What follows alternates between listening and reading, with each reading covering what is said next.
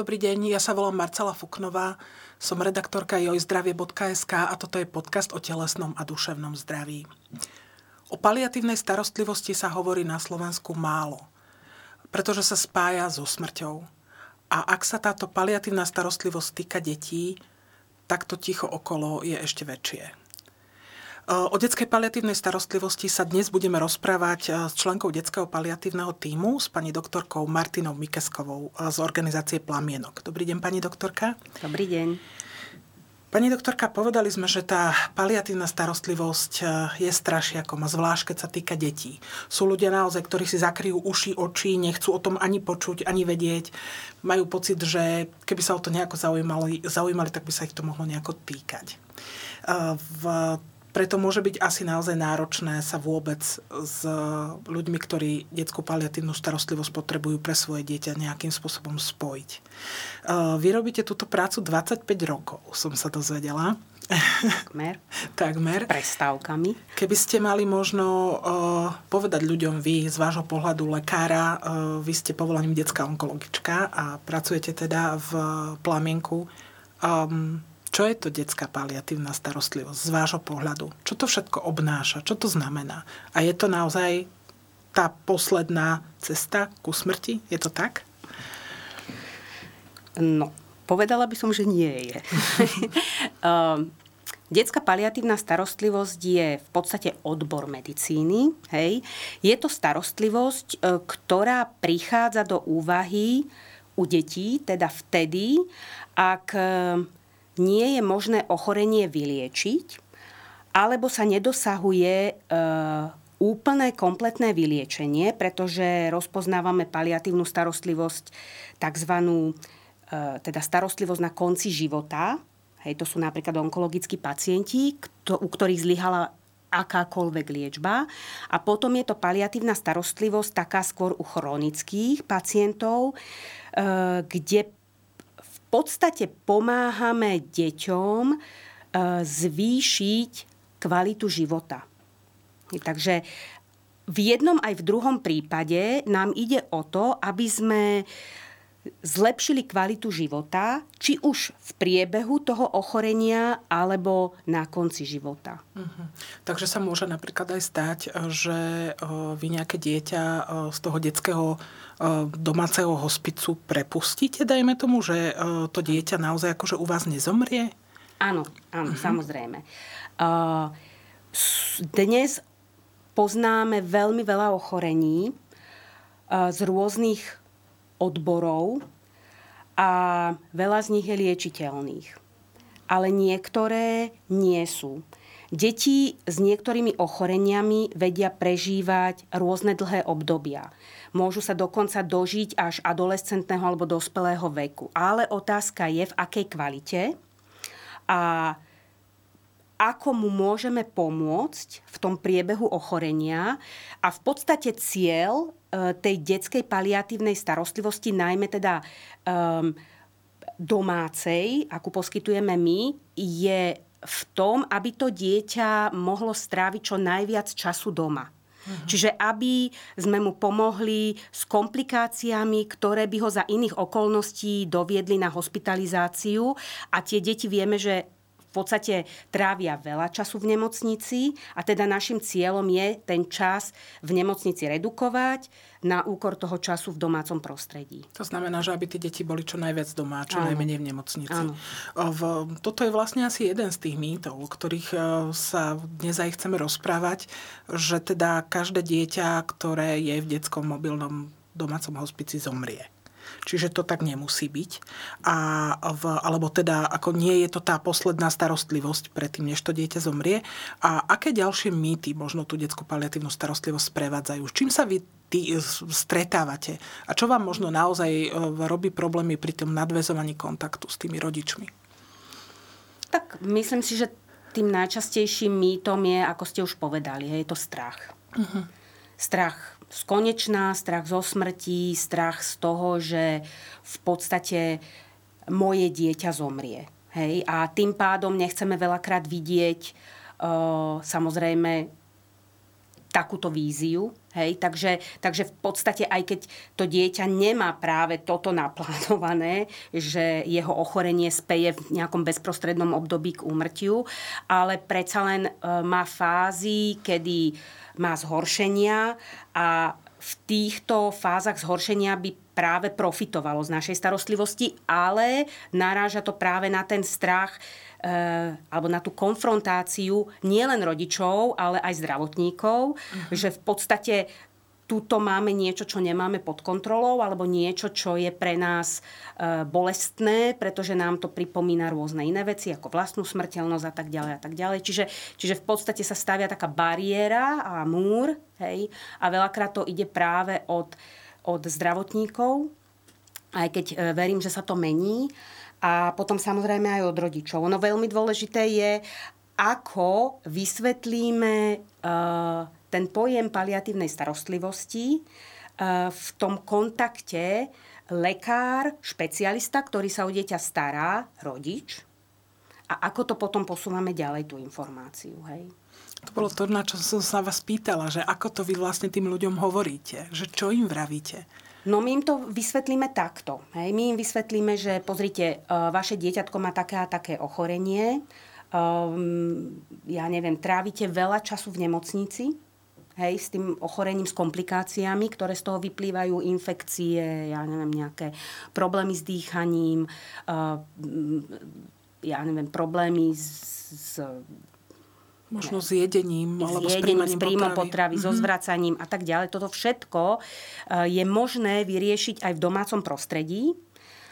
A tým pádom my môžeme pomôcť vám ako keby sa naučiť starať sa alebo znižovať riziko tých, e, tých príznakov a, a tých komplikácií a pomôžeme vám na začiatku, vy sa zacvičíte a uvidíte, že to zvládnete veľakrát doma a nebudete musieť ísť do nemocnice. A oni naozaj vlastne potom tú skúsenosť majú a zistia vlastne až ako keby um, na, vlastnom, na vlastnej koži, že naozaj to takto funguje. Čiže my im povieme na začiatku, že vieme s nimi prejsť určitý kus cesty, počas ktorej sa snažíme, aby dieťa proste trávilo čas doma a aby tie komplikácie, s ktorými samozrejme musíme počítať, sme do značnej miery vedeli vyriešiť doma. Uh-huh.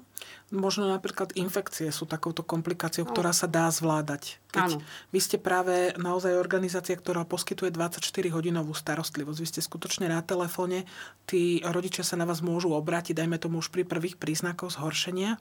Čiže takto je to možno naozaj akože možné zvládnuť. Um, chcú byť tieto deti doma? To je taká otázka, akože každé dieťa asi chce byť doma, ale možno, že vy keď to vidíte, keď e, sa na ne dívate, keď tam za nimi chodíte, čo to prináša tým deťom? Že sú doma. Že dajme tomu trávia menej toho času v tej nemocnici ako predtým. No, viete, tak mm, áno, ako ste povedali, deti chcú byť doma. Myslím si, že každý z nás je radšej doma ako v nemocnici, ale v podstate to vidíme na tom, veľakrát na tom, ako napríklad sa tie deti po pobyte v nemocnici skľudnia, keď sú doma. A keď sú doma dlhšie obdobie, že sa podarí, že zvládneme nejakú komplikáciu, hej, že prejdeme infekt v domácom prostredí a to dieťa je doma a proste sa mu darí, začne priberať, začne prospie, prospievať, tak, eh, tak vidíte na tom dieťati, že pros, prosperuje. Hej, a, a je kľudné, nemá treba ataky nekľudu, upravuje sa mu spánok, uh, upravuje sa mu trávenie, proste všetky tie problémy, s ktorými bol veľakrát hospitalizovaný, alebo bolo veľakrát hospitalizované a hlavne veľakrát je to aj o tom, že vnímate, že to dieťa sa proste skľudní. Mm. Hej. Že je také pokojnejšie Áno, a celkovo je pokojnejšie. Hej. A hlavne si myslím, že je to aj tým, že vníma pokoj aj od rodičov. Hej. Hmm. Že samozrejme, každý z tých rodičov je nervózny v takom nejakom napätí a v očakávaní, čo to v podstate je. Hej, síce sme im to vysvetlili na začiatku, ale musia si to až zažiť, čo to znamená naozaj byť v našej starostlivosti v domácom prostredí.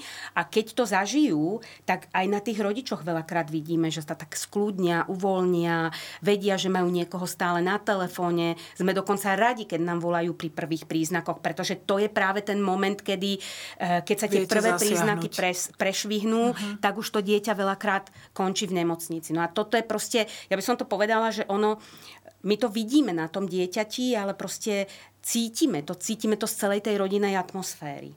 Vy sa vlastne nestaráte len o dieťa, ale staráte sa o celú rodinu.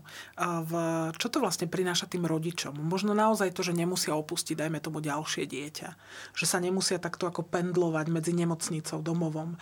Že asi to má benefity aj pre ten zvyšok tej rodiny. Áno, myslím si, že určite.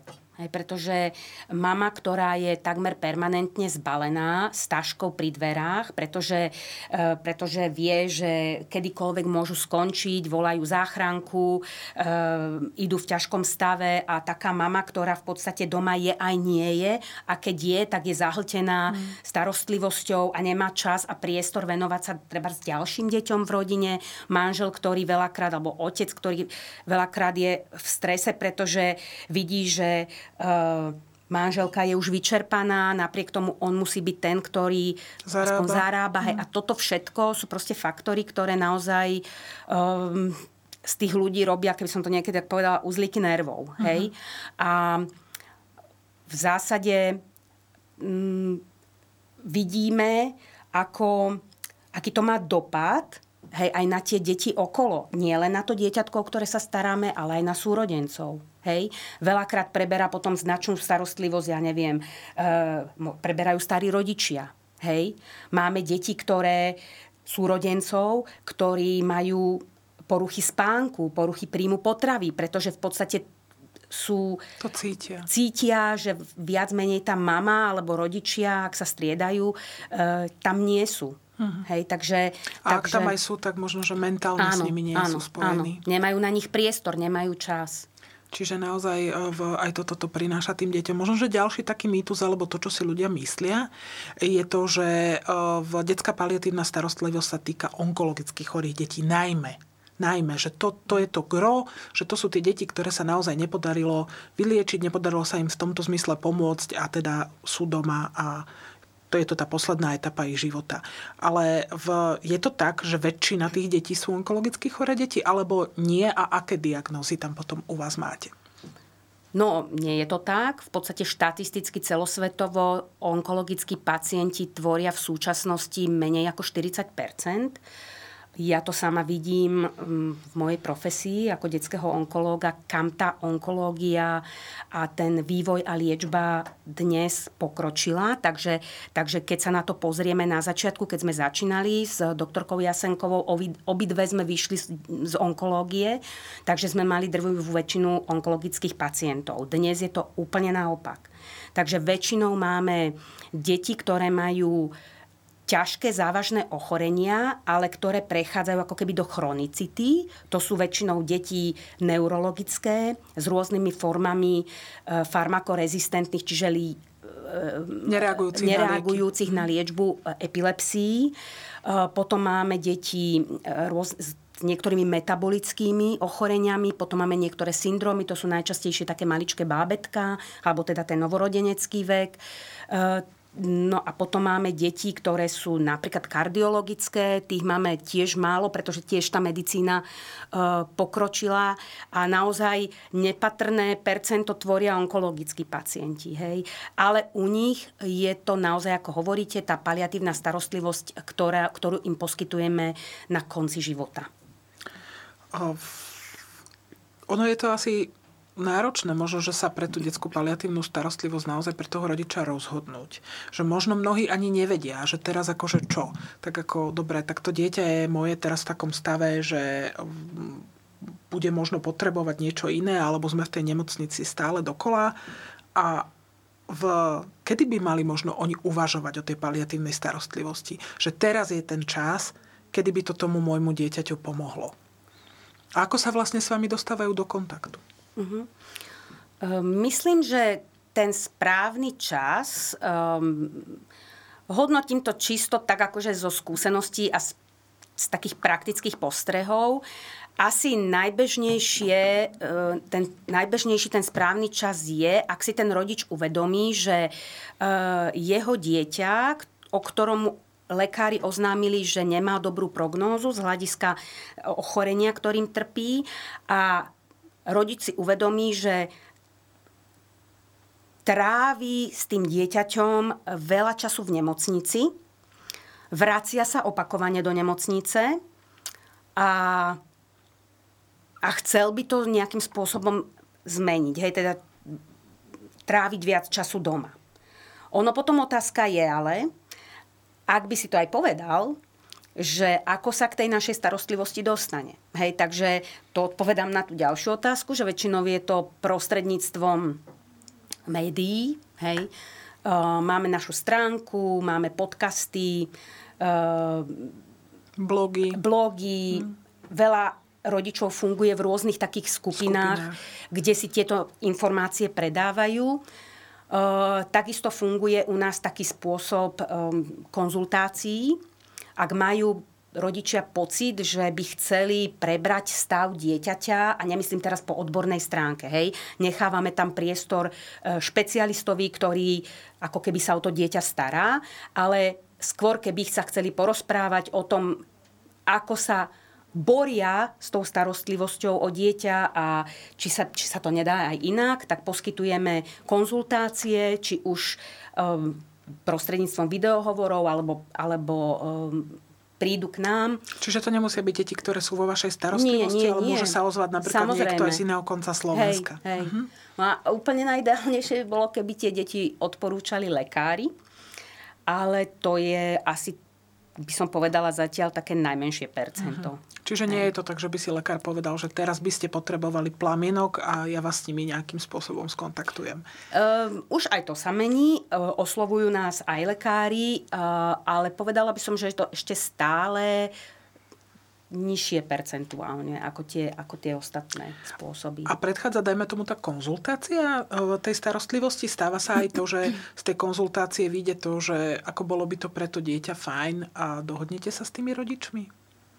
Áno, Áno, už niekoľko detí sme takto prijali, že v podstate sa na nás rodičia nakontaktovali, dohodli sme si stretnutie, um,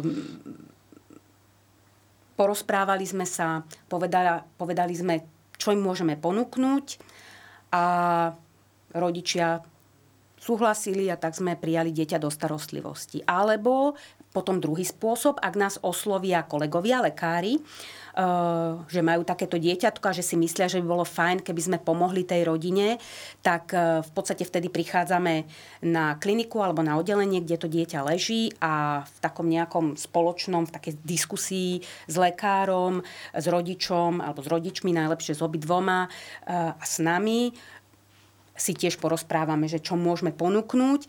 Ono ide o to, že nikdy v podstate ako keby nekončí tá starostlivosť toho, toho odborníka, toho špecialistu, Hej, my do toho vstupujeme na prechodné obdobie, e, pokiaľ sa tak nejako zostabilizuje stav dieťaťa. A Samozrejme to dieťa ďalej navštevuje špecialistov, navštevuje, je, je sledované v rôznych ambulanciách odborných a tak ďalej. Čiže nie je to tak, že eh, ono, keď to dieťa príde do vašej starostlivosti, prestávajú sa on starať špecialisti? No určite nie. nie. Určite nie. A my sme veľmi radi, že tí špecialisti tam sú, pretože sme e, veľakrát nútení s nimi proste spolupracovať. Nútení to je zlý, Jasné. zlý výraz. E, Okolnostiami ale, nútený. Áno, áno. Ak, ak dieťa naozaj, napríklad sme vyčerpali všetky možnosti, ja neviem, neviem, e, liečby infekcie, napriek tomu sa nám to nejako nedarí, tak vtedy samozrejme kontaktujeme lekára, špecialistu v nemocnici a dohodneme sa napríklad na prechodnej hospitalizácii a tak ďalej a tak ďalej. Čiže ono, tá spolupráca a komunikácia je nevyhnutná. Obracajú sa na vás možno aj ľudia, ktorí také dieťa čakajú, lebo dnes už ako medicína naozaj pokročila, ľudia často vedia najmä pri rôznych genetických syndromoch, že sa im narodí dieťa, ak sa teda rozhodnú pre to dieťa, teda preto, že mať ho a donosiť ho a porodiť, že to dieťatko bude mať, dajme tomu, diagnózu, ktorá mu obmedzí dĺžku života, ktorá mu mhm. zmení kvalitu života. V, sú rôzne naozaj Edwardsov syndrom a podobné syndromy, ktoré toto, toto znamenajú. Čiže stáva sa vám aj, že ľudia sa na vás obratia už v tehotenstve? Áno, stáva mm-hmm. sa. Uh, väčšinou sa na nás obracajú um, práve po konzultáciách s odborníkmi, so špecialistami, čiže väčšinou taký Edwards. Keď sa diagnostikuje, tak prebiehajú konzultácie. V podstate tá e, žena je v starostlivosti ginekologa pôrodníka, potom tam prebieha nejaká konzultácia s genetikom a potom e, vyhľadajú rodičia veľakrát e, konzultáciu s nami alebo takú nejakú, e, také nejaké stretnutie s nami, pretože chcú vedieť, aj tú možnosť, že ak si dieťatko, ak sa rozhodnú takéto dieťa donosiť a porodiť, aké môžu byť ďalšie kroky.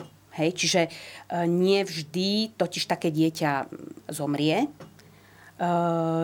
a potom je otázka podľa rozsahu e, postihnutia, či je možné ho nejako kuratívne liečiť a riešiť v nemocnici, alebo či má obmedzenú dĺžku života vzhľadom na postihnutie a rodina si sa rozhoduje, či si také dieťatko zoberie domov. Hej? Čiže, uh-huh. čiže áno, áno, stáva sa to. A aj sa stáva, že uh, ku vám do paliatívnej starostlivosti prichádzajú takéto malé bábetka. Áno, áno. Že dajme tomu aj pár dní po narodení. Áno. Že tie detičky vlastne hej. nezostávajú v nemocnici, ale áno. vďaka vám idú domov. Mali sme niekoľko takých mm-hmm. detí, hej ktoré, ktoré skutočne proste, proste mohli, byť, mohli byť doma s rodinou. V, um, Hovorili sme teda, že ako vyzerá ten postup, keď sa teda dieťa dostáva. Povedali ste, že niekoľkými, niekoľkými teda je niekoľko možností, ako sa ku vám dostane dieťa. A, a hovorili sme, že o deti sa stará detský paliatívny tím. Kto tvorí detský paliatívny tím? Kto to je? Vy ste lekárka, kto tam ešte je? Hej, takže Máme tým, ktorý tvoria lekári, Momentálne máme teda ženský kolektív, takže lekárky. Máme zdravotné sestry, máme e, sociálneho pracovníka a mm, otázka je, že sa nám tak nejako kryštalizuje, že by bolo fajn mať v týme aj špeciálneho pedagóga. Uh. Takže to je, to je tým. E, chodíme na návštevy v rôznom zložení podľa toho, ako tá návšteva je štrukturovaná, hej, čiže či je viac medicínska, alebo je viac sprevádzajúca. A podľa toho v podstate si tvoríme uh, zostavu na návštevu v domácnosti. Ako možno vyzerá tá prvá návšteva? Lebo neviem, že či tí ľudia naozaj ako majú všetko potrebné doma, alebo vy to, vy to prinesiete. Ako, ako to je, keď tam idete prvýkrát do tej domácnosti, kde je takéto dieťa? Tak záleží od toho, aké ochorenie dieťa má, pretože dnes už tá medicína zase pokročila niekam, takže deti sa dožívajú aj s ťažkým ochorením e, väčšieho veku alebo dlhšieho veku, pretože e, veľa z nich je na rôznych e, typoch podpory dýchania. A pokiaľ takéto dieťatko ide domov alebo je doma, tak je kompletne vybavené, čo sa týka e, ventilátora, e, čo sa týka kyslíkového koncentrátoru, odsávačky a tak ďalej. V prípade, že to dieťatko nemá, e, že nie je trebárs na, na ventilácii, tak im prinesieme takéto vybavenie, hej, čiže kyslíkový koncentrátor, odsávačku, neviem, sadu liekov, sadu mm, špeciálneho zdravotného materiálu. Vysvetlíme rodine, najprv sa teda predstavíme, kompletne ten tým, ktorý príde, eh, vysvetlíme, ako fungujeme, zoznámime sa s rodinou, eh, vysvetlíme im veľakrát na prvej návšteve, je to tak veľmi intenzívne, hej, že ani nestihneme vysvetliť všetko, takže snažíme sa len tie najzákladnejšie veci podľa toho, ako sa to dieťa má. Hej, sú mhm. návštevy, ktoré uh, už tá prvá návšteva je veľmi intenzívna, ak stav dieťaťa je vážny. To sú najmä onkologickí uh-huh. pacienti. Tam je to skôr medicínske. Ak, na, ak ale máme priestor a preto je lepšie, ak tie deti sú príjmané nie v krízových situáciách do našej starostlivosti, pretože máme priestor viac ako keby sa zoznámiť. Nadviazať máme, kontakt. Áno, mhm. máme priestor na nadviazanie kontaktu. V, dá sa povedať, že um, kedy tá detská paliatívna starostlivosť končí?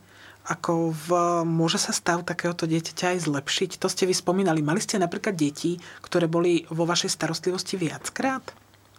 Áno, uh-huh. áno. E, v súčasnosti teda poskytujeme takú takú dvojitú starostlivosť. Uh-huh. Hej? Jednak je to tá starostlivosť u detí, kde teda to ochorenie progreduje až do úmrtia a vtedy sa v podstate o to dieťatko staráme až do jeho úmrtia doma v rodine. A potom je to druhá, druhý typ, to sú také tie deti, ktoré majú síce ťažké závažné ochorenia, ale s takým tým chronickým dlhodobým priebehom. A tieto deti príjmame na prechodnú starostlivosť, väčšinou na také 3 až 6 mesiacov, podľa stavu zase. V tej prvej fáze ako keby sa snažíme hm, zoznámiť sa so stavom dieťaťa, práve vychytať tie problémy, ktoré veľakrát vedú e, ku komplikáciám končiacim v nemocnici. A e, tým pádom sa snažíme naučiť rodičov rozpoznávať tie signály a tým pádom ako keby zamedziť hej, tej, tej hospitalizácii a takéto deti zvyčajne po takých troch mesiacoch prehodnocujeme. A pokiaľ vidíme a vyhodnotíme to dieťatko, že má sa dobre, prospieva, dajme tomu, sa nám podarilo znížiť počet hospitalizácií, rodičia sa zaučili, hej, vedia už rozpoznávať tie signály, tak to dieťa prepúšťame. A v prípade zhoršenia rodičia vedia, už máme vytvorený ako keby vzťah, uh-huh už nás poznajú, už nie sme len niekto anonymný. Už sa vás neboja. Už možno. sa nás neboja. Hej. Takže v prípade, že by sa nejako stav dieťaťa začal zhoršovať alebo by sa nejako zvrátil a znova začalo mať nejaké komplikácie, môžu sa na nás obrátiť. Uh-huh. Teraz začíname taký projekt, že by sme dokonca aj deti, ktoré sme prepustili zo starostlivosti, e, radi oslovili v nejakých intervaloch, ja neviem, dajme tomu raz za tri mesiace, a v podstate nám ide o to, aby sme nestratili kontakt s tou rodinou a aby sme viac menej stále mali ako keby to dieťa v, do, v, v dohľade. V uh-huh. Pretože niekedy sa stáva, že aj keď sa stav dieťatka začne zhoršovať, tak prichádza práve ten faktor, o ktorom sme si hovorili na začiatku, a síce proste ten strach e, rodičov, že niečo nejde dobrou cestou a dostávajú sa do stresu a v podstate nám, nás neoslovia. Hej. Takže, takže snažíme sa nejakým spôsobom ako udržať ten udržať kontakt, ten aby kontakt, vedeli. Áno, mhm. áno. Rozumiem. Aby sme aj my sledovali treba, ako, to, ako sa tomu dieťatku vodí. Hej? A toto je možno naozaj rozdiel medzi tou paliatívnou starostlivosťou o dospelých a o detí. Že u dospelých ide skutočne väčšinou naozaj o tú terminálnu časť života. Že to, to, to sú ľudia naozaj, ktorí, ktorí odchádzajú. Ale v, hoci tých detí um, onkologických detí je menšina. Ja si tú otázku neodpustím, pretože vy ste onkologička detská, v, pracujete na detskej onkológii okrem iného, alebo aj teda hlavne v Plaminku, ale aj tam v, je možno rozdiel medzi tým, keď už sa naozaj tomu dieťaťu nedá pomôcť, v, nedá sa to dieťa vyliečiť, keď to dieťa zostáva doma s tou rodinou a možno odchádza doma, ako keď sa to udeje v nemocnici. Lebo to bol pre vás, vy ste mi teraz povedali v jednom rozhovore, že to bol pre vás aj taký impuls, prečo ste vlastne túto prácu začali robiť.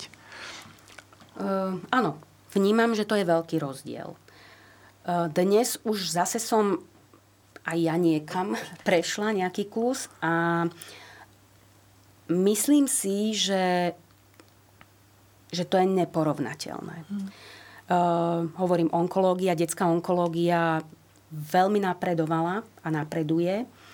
A nezriekajú sa ani deti, ktoré z nejakých dôvodov nemajú priestor a možnosť skončiť e, svoj život doma. Ale e, ak to môžem porovnať, to je neporovnateľné. Hmm. Hej. Napriek tomu si ale myslím, že sú rodiny, ktoré proste nemajú kapacitu z rôznych dôvodov doma zotrvať. Uh, a pre ne možno by bol tak veľký ten stres, uh-huh. ak to tam nefunguje z nejakého dôvodu, že je pre nich bezpečnejšia nemocnica. Hej, že to Ale drví, drvivá väčšina tých rodín a tých detí, uh, ak majú možnosť skončiť doma, tak to je to aj ja by som chcela. A v, dá sa možno povedať, že pomôže to tej rodine nejakým spôsobom, hoci to je jasné, že to je obrovská strata, ale pomôže im to aj možno, že z dlhodobého hľadiska, možno, že aj v tom období toho smútenia je, je pre tie rodiny nejakou, nejakou pomocou tá myšlienka, že to dieťa odišlo možno tak, ako by si to prialo, že boli s ním, že mohli byť doma. Je to, je to pre, ne nejak, pre nich nejaká útecha? Eh, myslím, že je to dôležité pre proces smútenia, ktorým potom tá rodina prechádza. Um, myslím si, že myslím si, že áno, že to, že to, že mohli v podstate ako keby riadiť ten odchod dieťatka to, kto sa s ním rozlúči, ako to bude prebiehať, aké rituály si pripravia a tak ďalej. Myslím si, že to má obrovský dopad na to, ako potom rodina smúti a ako sa vyrovnáva so stratou dieťaťa. Čiže, čiže je, tam, je tam naozaj aj tento faktor. Keď ste... Um, vy sa naozaj teda venujete tejto činnosti dlho. Je to dlho, lebo 20 rokov to je proste kus života. A v, ľudia sa naozaj s takým obdivom a rešpektom dívajú, dívajú na ľudí, nielen na detských onkologov, ale aj na ľudí, ktorí pôsobia v detskej paliatívnej starostlivosti, že určite ste sa s tou otázkou stretli, že ako toto môžeš robiť. ja by som sa vás možno opýtala, že e, čo vám práca v tej detskej paliatívnej starostlivosti berie a čo vám dáva?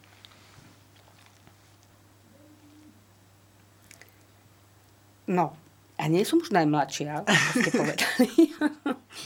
Takže áno, um, veľakrát mi berie energiu. Hlavne keď, uh, alebo najmä keď um, sú to momenty, ale to je úplne normálne, hej, v tej medicíne, keď sú to práve tie momenty, keď sa dieťa nemá dobre, keď je nejaká kríza, uh, alebo keď zomiera, a tak vtedy samozrejme je to vypetejšie a samozrejme, že to má dopad potom aj, aj na to, alebo na, na moju energiu, hej. Uh, čiže berie mi to energiu. Um, a dáva mi to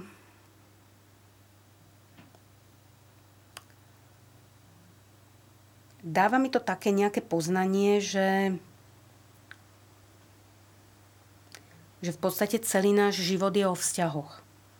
A o tom, ako ten, e, ako ten môj život v, tom, v tých vzťahoch e, naplním, je v mojich rukách do značnej miery. Hej. Čiže e,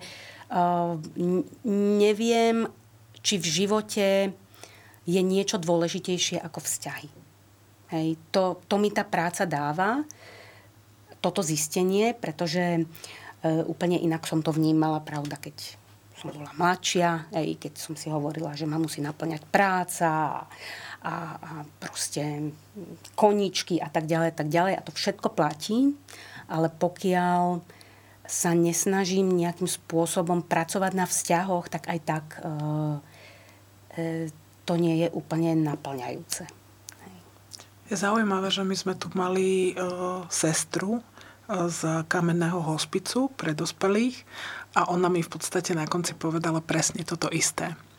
Povedala mi, že život je o vzťahoch a v podstate tie vzťahy sú najdôležitejšie a to je aj v podstate tá veličina, ktorá sa ukazuje na konci toho života aj tých dospelých, že vtedy sa vlastne ukáže, že čo je dôležité. Aj. Takže, takže je to tak. Pani doktorka, ja vám veľmi pekne ďakujem za návštevu. Som veľmi rada, že Plamienok robí prácu, ktorú robí bezplatne, že títo ľudia si to naozaj môžu dovoliť, že vás môžu zavolať vďaka darcom a že skutočne mm, tú robotu, ktorá je náročná, nie je jednoduchá, robíte s láskou a že skutočne pomáhate týmto rodinám. Ďakujem veľmi pekne a ďakujem aj za návštevu. Ďakujem za pozvanie.